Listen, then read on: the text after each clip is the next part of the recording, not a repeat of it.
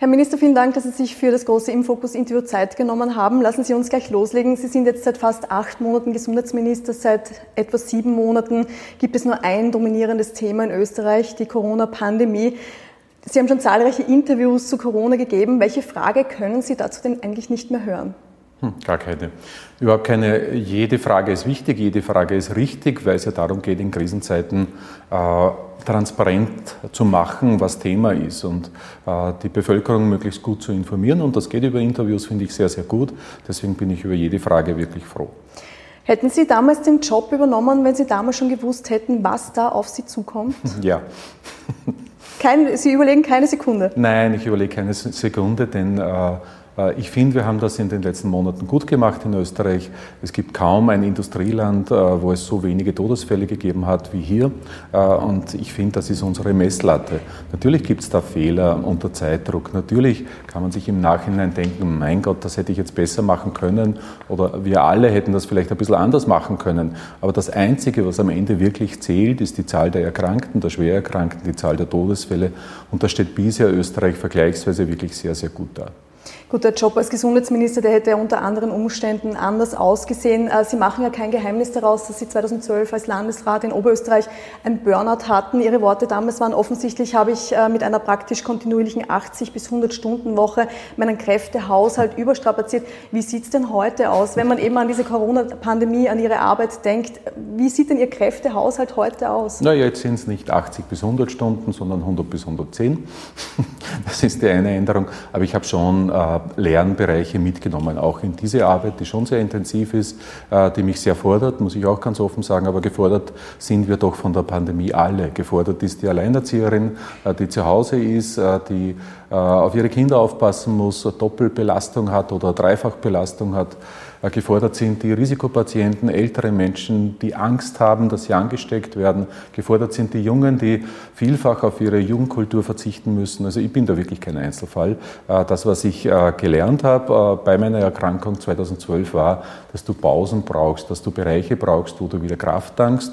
Bei mir ist das einfach eine ganz einfache Geschichte. Ich gehe in der Früh, manchmal ist es im Morgengrauen und ich gehe am Abend, meistens ist das gegen Mitternacht, eine große Runde rund um den Donaukanal, gemeinsam mit meinem Hund.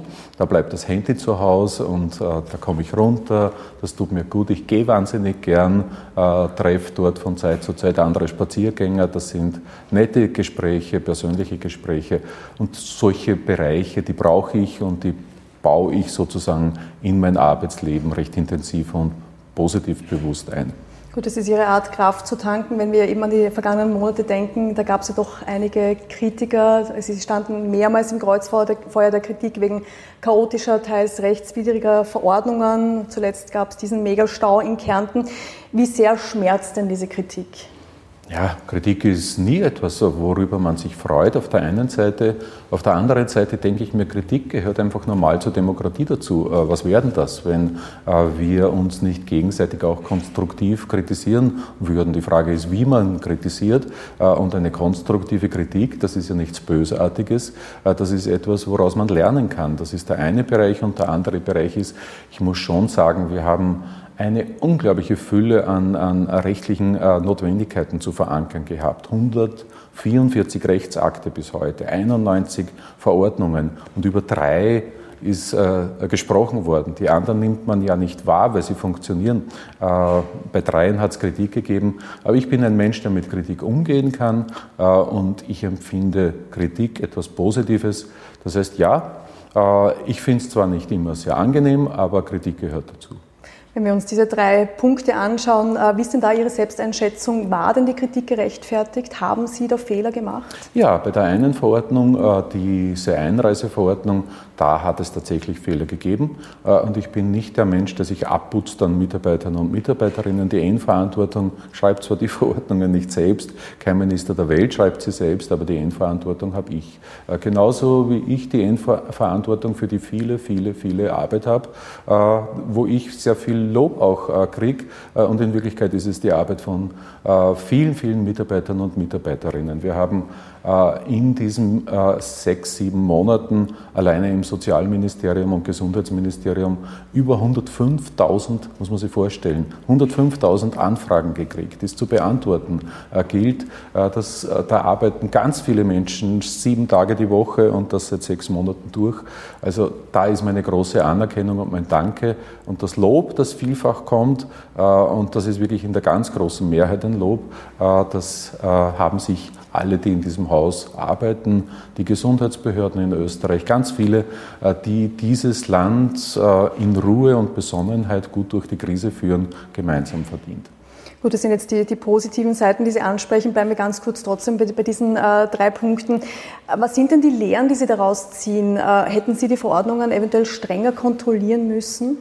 Ja, du bist als Nicht-Jurist, bist du immer in einem gewissen Sinn, wie es jeder Politiker, dazu in der Situation, dass er das nehmen muss und dazu vertrauen muss und darin Vertrauen legen muss, was auf den Tisch gelegt wird. Was wir tun können, und das haben wir jetzt umorganisiert, das ist, dass es mehr externe Kontrolle auch gibt, dass andere Fachexperten aus dem Justizbereich begleitend draufschauen.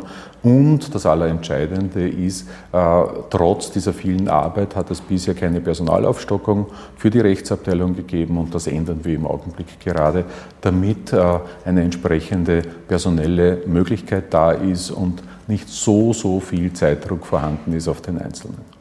Das wäre jetzt meine Nachfrage gewesen, eben eine Konsequenz aus diesen Fehlern ist, dass Ihr Ministerium gerade umgebaut wird, jetzt gerade, wo die Corona-Pandemie nicht den Höhepunkt, aber wir stehen doch vor einem schwierigen Herbst und Winter, findet jetzt der Umbau statt. Hätten Sie da vielleicht auch schon früher ansetzen können und das Haus früher umbauen können? Naja, die Frage ist, wann ist die Pandemie losgegangen? Sie ist im Februar losgegangen und ich bin im Jänner ins Ministerium gekommen. Also sehr, sehr viel Zeit war vor der Pandemie nicht da. Aber wir haben im Februar schon die Grundentscheidungen getroffen, dass es diese Organisationsreform geben muss. Dieses Haus war in Wirklichkeit nicht wirklich vorbereitet auf die Pandemie, aber wer war schon vorbereitet? Wer hat sich gedacht, nach diesen kennen wir doch die ersten Meldungen, die im Jänner gekommen sind und wir ganz erstaunt irgendwie nach China gesehen haben und die Berichte, da bricht etwas auf, keiner hat gewusst, können wir da jemals betroffen sein oder ist das eine Angelegenheit, die in China bleiben wird, so wie das bei Infektionsausbrüchen im Regelfall der Fall ist. Und da hat sich in Wirklichkeit niemand gedacht, dass die größte, schwerste Pandemie seit 100 Jahren entstehen kann. Und von daher, ja, dieses Haus war nicht wirklich gut vorbereitet auf die Pandemie. Es hat diese Krisenabteilungen nicht mehr gegeben, weil eine meiner Vorgängerinnen diesen Bereich gestrichen hat und eine Organisationsreform gemacht hat, die uns geschwächt hat. Das werden wir korrigieren, da sind wir gerade dabei und das wird in Bälde jetzt abgeschlossen sein und dann sind wir als Haus insgesamt noch besser aufgestellt. Sie haben es vorhin erwähnt, es sprechen jetzt einige Experten mit, wenn es eben um diese Corona-Pandemie gibt, bei den Verordnungen kommen Sie zu Wort. Wird denn auch der Verfassungsdienst des Bundeskanzlers auch weiter eingebunden sein? Ja, das ist selbstverständlich. Der Verfassungsdienst des Bundeskanzleramtes, der hat sehr, sehr gute Juristinnen und Juristen, die binden wir selbstverständlich ein, haben ein sehr, sehr gutes Arbeitsverhältnis mit ihnen und ich finde das auch völlig normal, dass es ein Begutachtungsverfahren für einen Gesetzesentwurf jetzt eben gibt, wo auch kritische Stellungnahmen kommen. Dazu gibt es ja ein Begutachtungsverfahren und ein Verfassungsdienst hat die Pflicht, Aufgabe und Verantwortung, dass er uns darauf hinweist, wo es noch Schwächen gibt in einem Gesetzesentwurf und das macht dieser Verfassungsdienst völlig unbeschadet, von wem ein entsprechender Gesetzesentwurf kommt. Das hat er auch schon bei Kollegen der ÖVP gemacht. Das ist absolut in Ordnung, gut und richtig. Haben Sie denn das Gefühl, dass Sie genug Rückendeckung vom Herrn Bundeskanzler bekommen in der ganzen Corona-Pandemie? Ja, ich weiß schon, dass es immer wieder für die mediale Öffentlichkeit ganz spannend ist, so ein bisschen eine Konkurrenzsituation zu konstruieren. Die gibt es aber bei uns nicht. Also der Bundeskanzler und ich verstehen uns gut. Wir sind zwar sehr unterschiedliche Persönlichkeiten, haben ein unterschiedliches Alter und Wir ergänzen uns aber sehr, sehr gut und ich bin froh darüber, dass es ein gutes Teamwork gibt. Ich muss dann trotzdem nachhaken. Sebastian Kurz sagt über Sie, Sie bemühen sich. Das klingt ein bisschen wie ein befriedigendem Zeugnis. Wie sehen Sie das? Also der Sebastian Kurz und ich geben uns keine Zeugnisse, sondern wir arbeiten im Teamwork und wir versuchen für dieses Land das Beste zu machen. Und in einer Pandemie, der schwersten Pandemie seit 100 Jahren, mit der größten Rezession seit 90 Jahren, da ist eine Regierung gefordert. Und eine Regierung, die so gefordert ist, in so einer Ausnahmesituation, die hat überhaupt keine Zeit, sich an Eitelkeiten sozusagen abzuarbeiten, sondern die muss als Team funktionieren. Und aus meiner Sicht funktioniert diese Regierung viel, viel besser, als ich das am Anfang mir gedacht habe. Denn es sind schon sehr unterschiedliche Parteien, sehr unterschiedliche Menschen. Aber wir haben diese Herausforderung Pandemie angenommen. Wir haben diese Herausforderung Rezession angenommen. Und ich glaube, wir bringen dieses Land gut durch diese beiden Krisen. Aber woher kommt es dann, dass politische Beobachter das Gefühl haben, es würde eben ein Konkurrenzkampf zwischen Ihnen und dem Herrn Bundeskanzler stehen? Politische Beobachter behaupten auch, dass Sebastian Kurz Sie vorschickt, wenn es ums Unangenehme geht. Ist das so? Nein, das hat der Bundeskanzler nicht Not. Wir machen ja auch die meiste Öffentlichkeitsarbeit in dieser Causa Corona gemeinsam. Das ist auch ein Signal natürlich, dass wir zusammenhalten, dass wir zusammenarbeiten, dass das eine gemeinsame Regierungsarbeit ist. Und vielleicht wünschen sich manche politische Beobachter, dass es ein bisschen unruhiger ist, damit man mehr Stoff hat für die Kommunikation. Aber wir können damit nicht dienen. Wir haben eine gute Zusammenarbeit und ich hoffe und bin mir ziemlich sicher, dass das auch so weitergeht. Ein Grund, warum es zu diesen Spekulationen kommt, ist natürlich auch die Tatsache, dass Sebastian Kurz am Freitag seine Erklärung abgegeben hat, Sie am Dienstag separat. Man kennt eigentlich gemeinsame Auftritte von Ihnen. Ich würde Ihnen da ganz gerne etwas vorspielen vom Politikexperten Thomas Hofer, wie er denn diese Tatsache analysiert. Was sagt da der Herr Hofer? Gibt da mehrere Hofer? Natürlich war eine so auffällig, dass man sich fast ein bisschen überboten hat in Prognosefähigkeit. Der eine kündigt an, dass der nächste Sommer wieder okay und ganz normal sein wird und der andere überbietet ihn fast darin und sagt, im Jänner wird es möglicherweise eine Impfung schon geben. Das war mal das Auffällige an den beiden Performances. Aber das Zentrale ist natürlich, dass das nach außen hin ein Bild abgibt, auch wenn man sich de facto nicht kritisiert hat, einander sogar gelobt hat, dass es da natürlich schon einen Spalt in der Regierung gibt, dass es da auch Animositäten, man kann es auch Eifersüchteleien nennen, gibt und dass das Koalitionsklima hinter den Kulissen nicht mehr das Beste ist. Was sagen Sie, Thomas Hofer? Ja, ich würde ja gern den Thomas Hofer mal zum Ministerrat einladen oder zu unseren vielen, vielen Arbeitssitzungen, die Sebastian Kurz, Werner Kogler, der Karl Nehammer und ich, die diesen Bereich gemeinsam betreuen haben. Das funktioniert einfach gut und ich verstehe schon, dass Journalistinnen und Journalisten ein bisschen mehr Fight, ein bisschen mehr Auseinandersetzung gerne hätten, aber wir können damit nicht dienen. Wir haben etwas anderes zu tun, nämlich diese Krise gut zu dass wir dieses Land gut durchbringen durch diese Krise. Und das ist extrem, extrem, glauben Sie mir, wirklich aufwendig. Und da hast du keine Zeit für Eifersüchteleien, da hast du keine Zeit. Politik ist ja auch kein Schönheitswettbewerb oder kein Pferderennen. Aber Sie führen in den Umfragewerten. Sie liegen Kopf an Kopf und teilweise sogar vor Sebastian Kurz. Politische Beobachter meinen eben, das könnte den Herrn Bundeskanzler kränken. Na, Sebastian Kurz ist ein absoluter Politikprofi und ich bin mir sicher, der schaut auf solche Eitelkeiten genauso wenig wie ich, sondern wir glauben, dass wir alles investieren müssen an Arbeitsfähigkeit, an Kompetenz, an Energien, damit wir es schaffen, dieses Land gut durch die Krise zu bringen. Trotz allem muss ich kurz nachfragen, Sie haben am Anfang, bevor Sie Gesundheitsminister geworden sind oder nach Ihrem Amtsantritt, in mehreren Interviews gesagt, es wird anders, die Zusammenarbeit mit den Türkisen als mit den Schwarzen. Sie haben jahrelang in Oberösterreich mit den Schwarzen in einer Regierung zusammengearbeitet. Jetzt arbeiten Sie mit den Türkisen. Die Zusammenarbeit wird schwierig. Hat sich das bewahrheitet? Ist die Zusammenarbeit schwieriger geworden als mit den Schwarzen in Oberösterreich? Naja, es ist anders, muss man ganz offen sagen. Was ist anders? Es ist anders, weil es einerseits natürlich einen großen Unterschied zwischen der Landesebene und der Bundesebene gibt. Die Landesebene ist überschaubar. Da hast du eine andere Ebene der Kooperation. Du siehst dich tagtäglich. Das sind Themenfelder im Übrigen, wo es nicht so sehr um die großen politischen Kampfthemen geht, um die ideologischen Fragen geht, sondern das sind oft kleinere, pragmatische Lösungen. Genauso wichtig. Ich finde Landespolitik großartig. Ist auch sehr nahe am Bürger, an der Bürgerin. Finde ich sehr schön. Aber auf der Bundesebene ist es eine andere Liga sozusagen, das ist eine andere Ebene, Politik zu machen, und von daher ist auch die Kooperation in einer Koalition eine andere, und natürlich ist jeder Mensch wieder ein anderer in der Politik. Ich habe lange Jahre hindurch mit dem Josef Bühringer gearbeitet, das ist im Lauf von 10, 12, 13, 14 Jahren, wenn du so lange zusammenarbeitest, dann bist du entweder wie ein Ehepaar, das sehr, sehr lange beisammen ist, nämlich man hat sich so aneinander gewöhnt, dass man schon alles voneinander weiß und ein blindes Vertrauen da ist. Oder du kannst dich gar nicht mehr ertragen, das kommt auch vor in manchen Beziehungen nach so langer Zeit. Beim Josef Bühringer und mir war es eine Art Freundschaft, die dann nach 10, 12 Jahren entstanden ist. Wir sind als Türkis-Grün völlig neu. Wir haben überhaupt keine Zeit gehabt, uns aneinander zu gewöhnen. Wir haben uns durch Arbeit aneinander gewöhnt und haben das auf eine wirklich gute Art und Weise gemacht.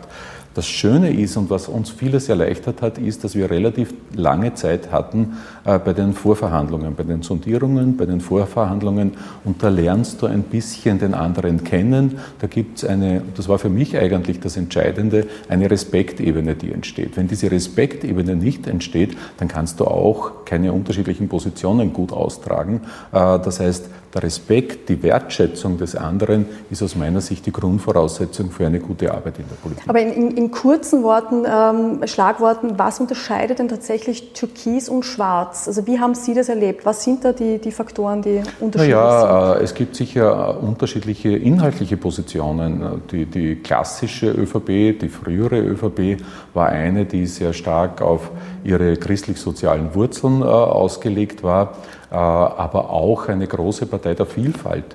Und das hat sich in Wirklichkeit nicht geändert. Also ich erlebe die ÖVP als eine sehr breite, sehr unterschiedliche Partei. Wenn ich in Vorarlberg bin, ist das sicher auch von der Stimmung eine andere, wie in Wien zum Beispiel. Und das ist ja eigentlich eine sehr gute Sache, weil ich bin ein großer Freund der Diversität, der Vielfalt. Und von daher so groß ist dieser Unterschied nicht. Aber natürlich war es ein Lernprozess in dem Sinn, dass vor allem Landesebene und Bundesebene sehr unterschiedlich sind. Und man darf ja nicht vergessen, die Grünen waren auf Bundesebene noch nie in der Regierung. Und wir sind quasi von 0 auf 100 mit dieser Krise gestartet. Und von daher bin ich persönlich der Meinung, das ist uns sehr, sehr gut in diesen ersten Monaten gelungen, trotz Krise, vielleicht sogar wegen der Krise. Gut, dann kommen wir auf die nächsten Monate zu sprechen. Es wird ein schwieriger Herbst und auch ein schwieriger Winter. Worauf müssen sich denn die Österreicherinnen und Österreicher tatsächlich gefasst machen? Naja, in Sachen Corona ist unser Kernziel, dass wir diese Krise, das Virus unter Kontrolle halten, so wie das derzeit aus meiner Sicht der Fall ist. Das heißt, wir wollen versuchen, dass wir nie in die Situation kommen, dass wir die Kontrolle verlieren. Wir wollen nie in die Situation wiederkommen, wie das schon im März der Fall gewesen ist, dass es zu einem exponentiellen Wachstum kommt. Wir hatten im März, wenn Sie sich zurückerinnern, Tagessteigerungen, was die Neuinfektionen betrifft, von 30, 40, 50, 55% sogar. Und wenn so eine exponentielle Kurve so weitergehen würde, dann musst du mit harten Maßnahmen eingreifen.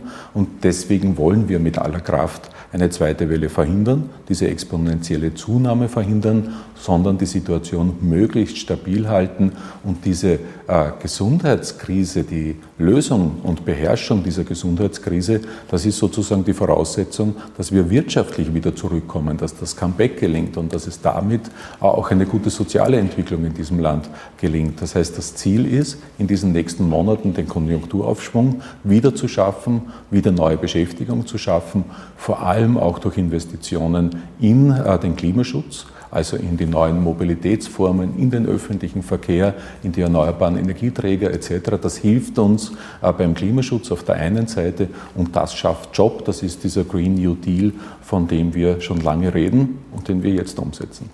Die Zahl der Neuinfektionen ist zu früh zu hoch, das haben Sie mehrmals betont. Wir haben die Woche wieder die 400er-Marke geknackt. Die Regierung hat Anfang der Woche neue Maßnahmen angekündigt. Geworden sind es nur Empfehlungen. Was war da los?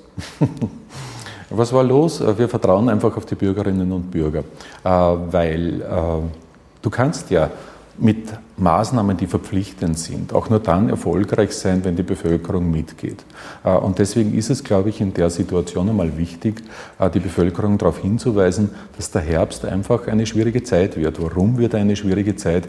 Wir leben dann wieder in den Räumen herinnen, wir sind nicht mehr in der Natur draußen, der Gasgarten ist geschlossen, eigentlich alles ein bisschen traurig, aber so ist der Herbst, es wird kühler und indoor, in den Räumen selbst, haben wir ein erhöhtes Ansteckungsrisiko. Und deswegen haben wir die Pressekonferenz nach dem Ministerrat am Mittwoch vorrangig dazu verwendet, zu erklären, was ist das Risiko, was soll ich vermeiden in dieser Situation. Zum Beispiel Räume, wo wir sehr viele Menschen sehr eng beisammen sind, wo nicht gelüftet wird zum Beispiel, wo es vielleicht zu warm ist drinnen, das sind alles Situationen, wo sich das Virus eigentlich sehr wohl fühlt.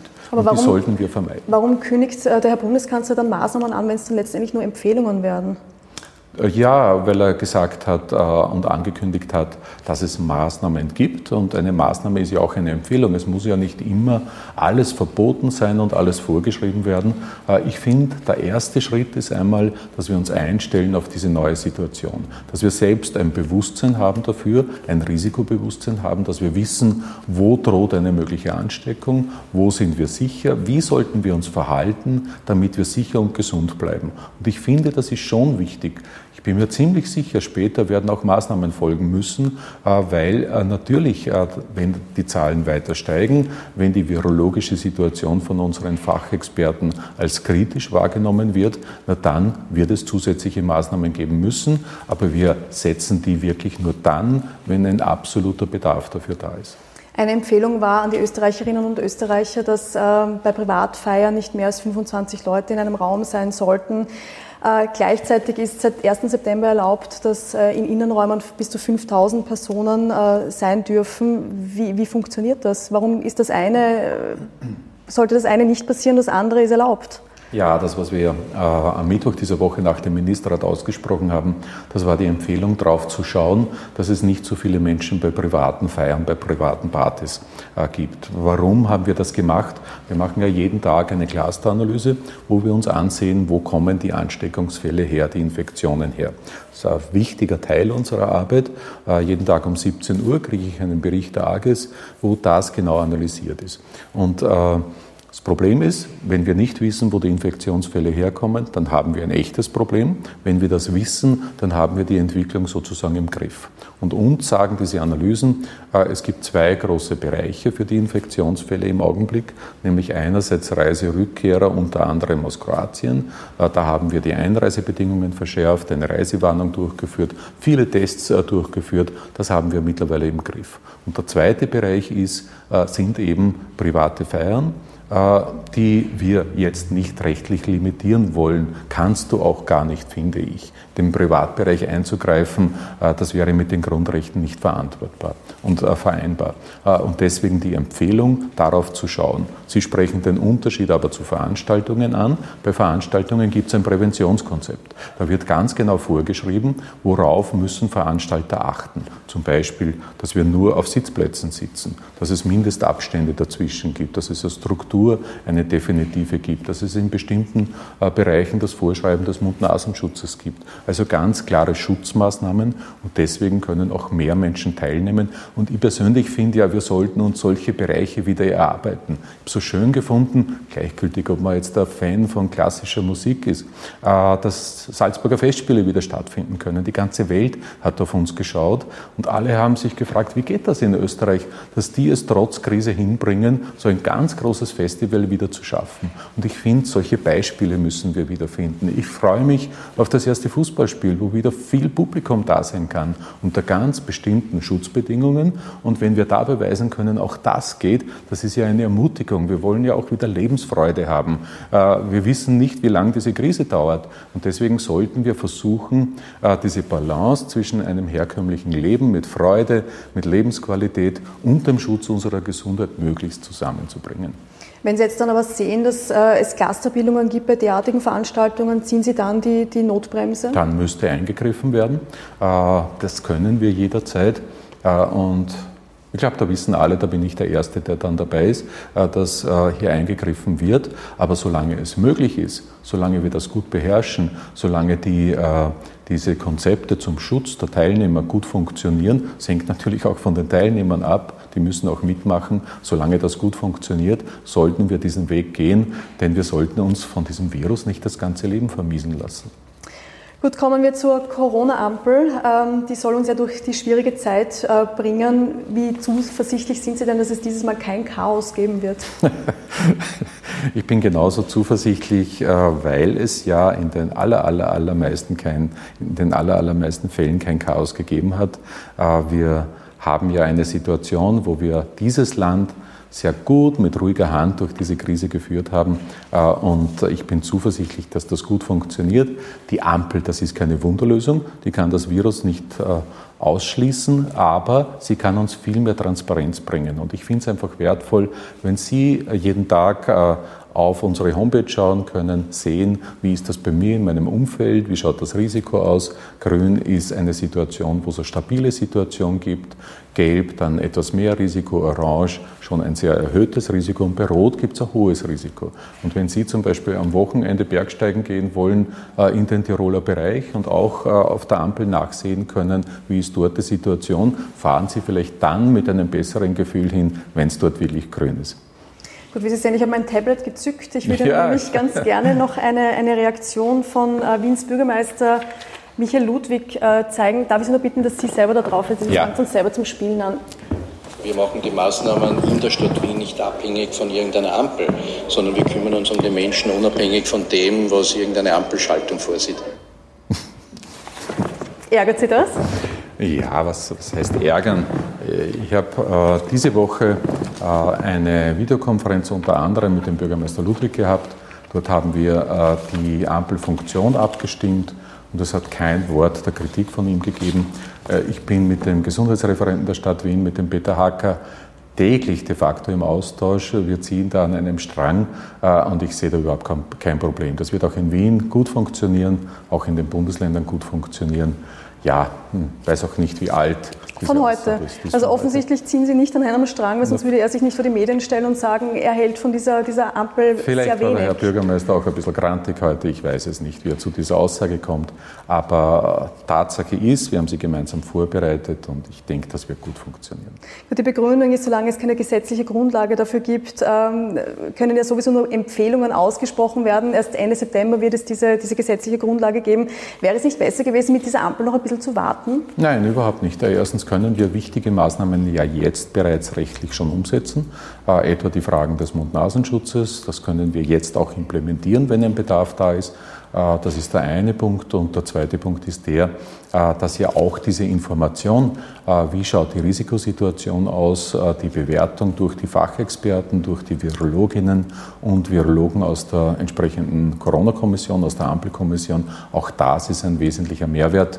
Also wir machen Schritt für Schritt da eine Entwicklung in die richtige Richtung. Gut, die Kommission haben Sie erwähnt, die Länder sitzen ja ebenfalls in der Kommission. Bei der Generalprobe war es so, dass die Länder sich gesträubt haben, dass ihr eigenes Land, ihre Regionen auf gelb geschalten werden.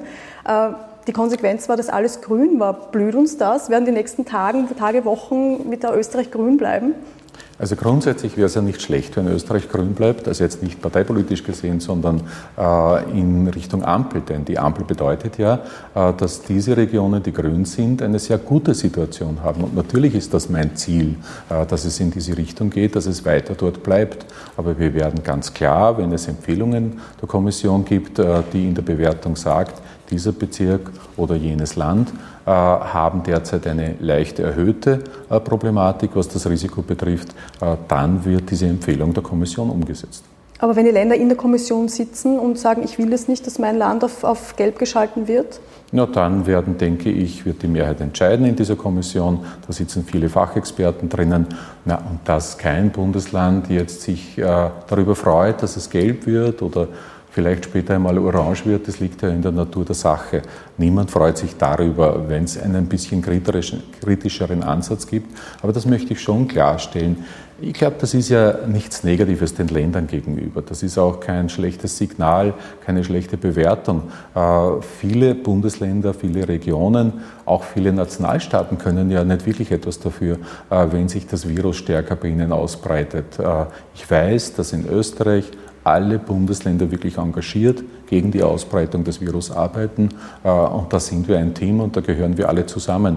Dass keiner aufzeigt und sagt, ich möchte da jetzt gelb gefärbt werden, das liegt in der Natur der Sache. Wenn man dem Straßenverkehr bei Rot über die Ampel fährt, wird man bestraft. Wie sieht es denn bei Ihrer Ampel aus, wenn etwas rot ist? Nein, ich vergebe ja keine Strafmandate, sondern wir arbeiten alle daran, dass es möglichst grün oder zumindest gelb bleibt in Österreich. Das ist das erklärte Ziel, daran arbeiten wir alle. Und unsere Bestätigung und Belohnung ist, wenn es möglichst gut aussieht in diesem Land.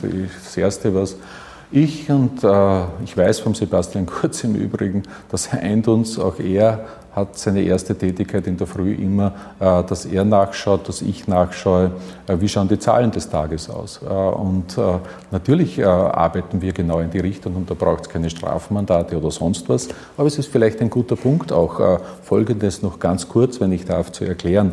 Wir haben ja keinen Automatismus, das heißt, wir haben nicht eine Ampel, die Infektionszahlen hernimmt und sagt, da gibt es einen Grenzwert und wenn der überschritten ist, ist alles ganz schlecht. Sondern es kommt ja beim Risiko auf mehrere Parameter, auf mehrere Kriterien sozusagen an. Natürlich die Infektionszahlen, aber auch die Zahl der Testungen zum Beispiel. Denn wenn ein Bundesland ganz viele Testungen macht, dann steigen natürlich auch die Infektionszahlen, die sichtbar werden. Und wenn eine andere Region ganz wenig testen würde, ich kenne ein Land in Europa, wo das der Fall ist, dann hast du halt eine relativ schöne Statistik, aber das bringt dir ja nichts. Die Infektionen sind ja trotzdem da, man sieht sie nur nicht, sie werden nicht sichtbar.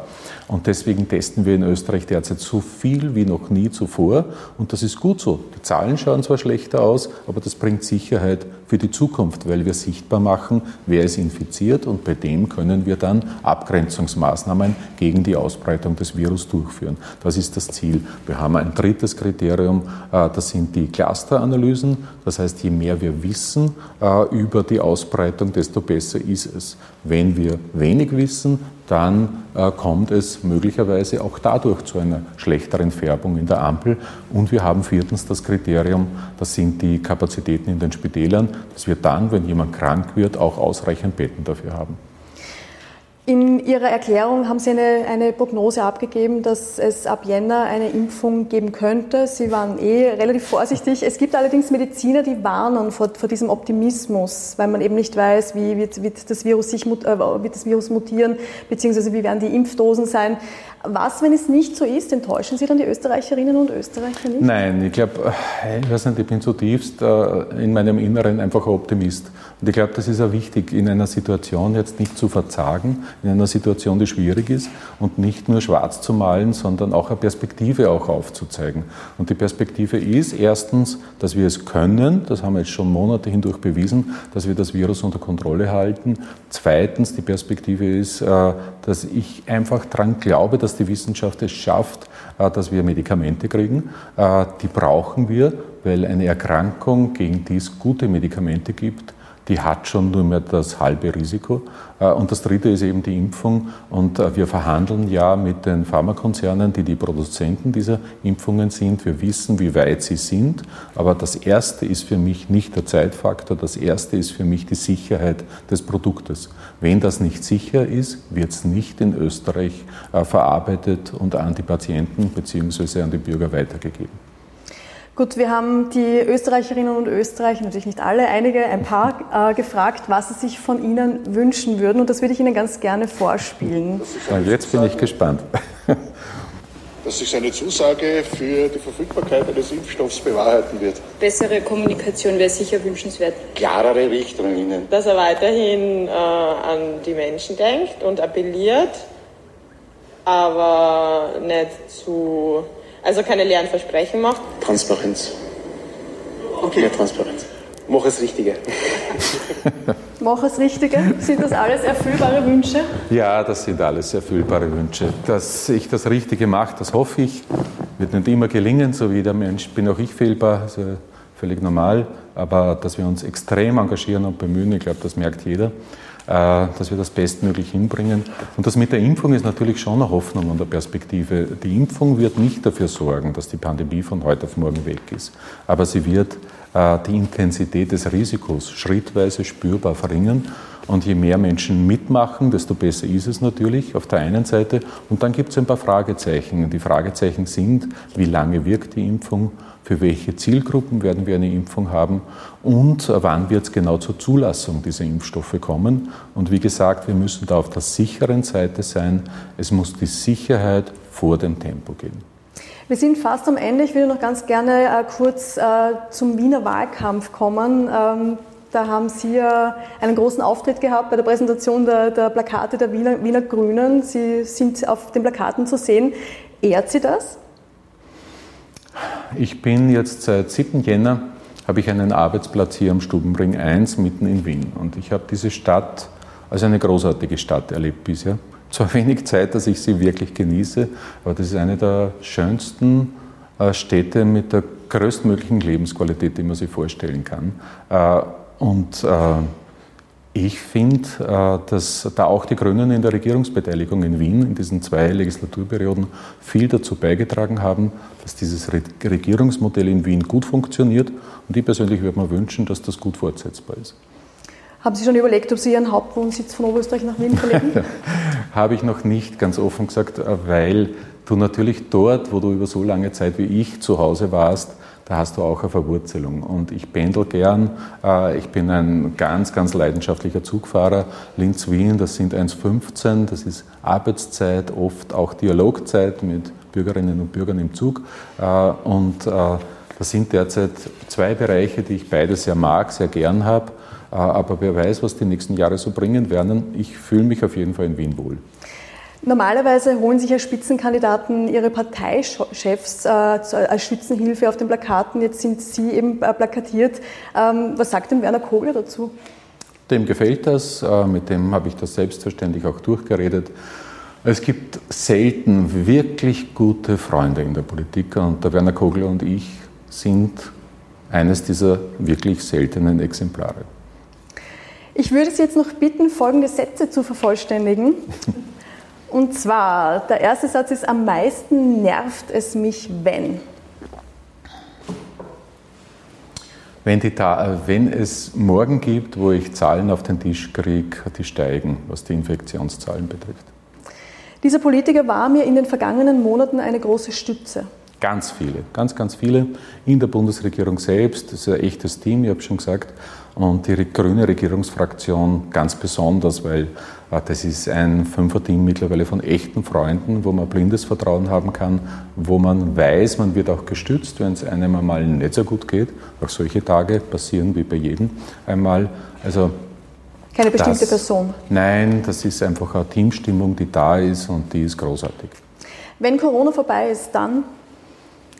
Dann werde ich einmal nach Italien auf Urlaub fahren. Das ist das eine. Und das zweite ist, also ich bin einfach nicht nur Kaorle, ich habe da mehrere Bereiche, wo ich meine dritte Heimat sozusagen nach Linz und Wien, meine dritte Heimat habe, fühle ich mich extrem wohl. Ich freue mich auch sehr, dass die es geschafft haben, von dieser unfassbar traurigen, schlimmen Situation, die es gegeben hat, mit 10.000 Todesfällen wegzukommen, jetzt nicht einmal mehr ein Risikogebiet sind, sondern ganz normal es geschafft haben, dass es wenige Infektionsfälle gibt, großartig hingebracht. Aber ganz offen, was ich wirklich irrsinnig gern machen würde, ich habe jetzt vor wenigen Wochen habe ich eine sehr ehrende Einladung von Macron gehabt, am Nationalfeiertag bei den Feierlichkeiten in Paris dabei zu sein, weil wir Intensivpatienten aus Frankreich übernommen haben, im Mai und in Österreich betreut haben. weil die französischen Spitäler völlig überfordert waren und überladen waren. Es hat viel zu viele Patienten und viel zu wenige freie Betten gegeben. Und dort hat es bei einer bisher durch und durch militärischen Feier erstmals Zivilisten gegeben, die mitgegangen sind, die geehrt wurden dort, und das waren die Mitarbeiter im Spitalswesen. Und auf was ich mich so richtig freue, ein großes Fest zu machen mit all denen, die mitgearbeitet haben, und als Danke wirklich zu feiern. Das wäre eine ganz, ganz großartige Perspektive. Sie betonen immer wieder, dass Sie kein höheres Amt mehr anstreben. Wenn Ihre Karriere als Gesundheitsminister zu Ende ist, war es das dann auch mit der politischen Karriere? Ob ich in Kramat-Neusiedl Gemeinderat werde, weiß ich nicht.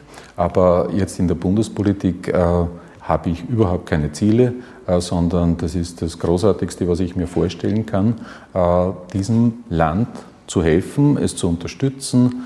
Minister zu sein heißt ja wörtlich zu dienen, und so verstehe ich diese Funktion, und ich habe wirklich nichts mehr vor danach, aber worauf ich mich freue, jetzt verrate ich ein Geheimnis, soll ich das jetzt wirklich verraten? Gerne.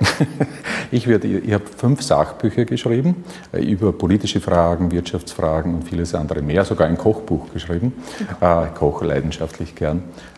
Und ich möchte irrsinnig gerne mal einen Roman schreiben. Oh, einen Liebesroman? Oder? Ob er wirklich in der Liebe endet, weiß ich nicht. Aber einen Roman schreiben, und das stelle ich mir persönlich sehr, sehr schön vor, mich mit Sprache ein bisschen auseinanderzusetzen, und ich weiß auch schon, um welches Thema es gehen wird. Verraten Sie das Thema? Ja, es wird um den Klimaschutz gehen, und darauf freue ich mich auch. Das heißt, es gibt im Leben, wenn man es nur annimmt, so viele schöne Bereiche, die es zu tun gibt, das Leben zu nützen und die Tage und die Jahre zu nützen. Ja, das muss man lernen, das habe ich auch nicht immer gekonnt, und es gibt viele, viele schöne Dinge zu tun, auch nach der Politik. Herr Minister, vielen Dank fürs Gespräch. Danke.